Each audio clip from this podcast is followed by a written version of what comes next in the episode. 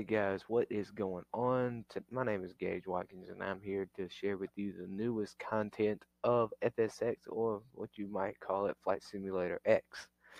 Now, I'm gonna go ahead and put to you out on the limb right now that maybe I'm not the best guy to be talking to about this topic. Now, the only way that we're gonna get through this topic together is if we let's just say if we get a campaign going saying that we want new stuff, we want new stuff about the planes, the scenery, the software, the stuff that makes the software, the stuff that makes the planes, the stuff that makes software, planes, scenery, any type of stuff that does with Flight Simulator X. But uh this podcast I'm starting is supposed to reiterate what other people have said about Flight Simulator X and how it's um how it's gotten older over the years and everything. But um what and this is only gonna be like five minutes, but um each podcast will be longer depending on how long it takes for me to explain the plane scenery or tools that it takes that have come out. But um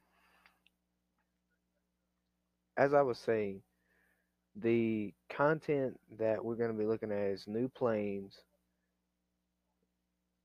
new tools, new scenery. And the first thing I would like to talk about is the new CRJ 200 on Rikoooo. Now, let me go ahead and tell you this right now. I have flown it on Flight Simulator. I have flown it. I've only flown it maybe once or twice. I haven't flown it real much, really, uh, not that much, but uh,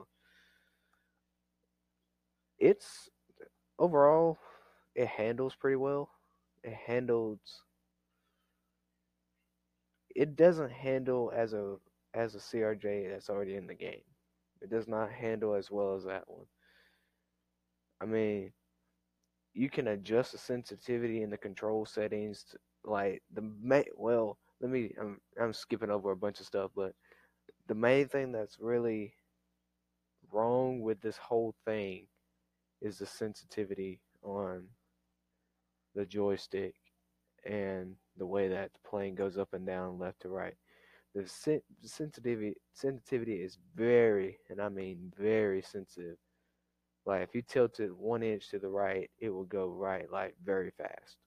If you tilt it up one inch, it will go up like tremendously. But um, it overall it's a really good plane. So uh, I would rate that uh, I would rate it about a seven about a good seven. So uh yeah, I'm gonna end this podcast right now. Uh stay tuned for more. Thanks guys. See you later.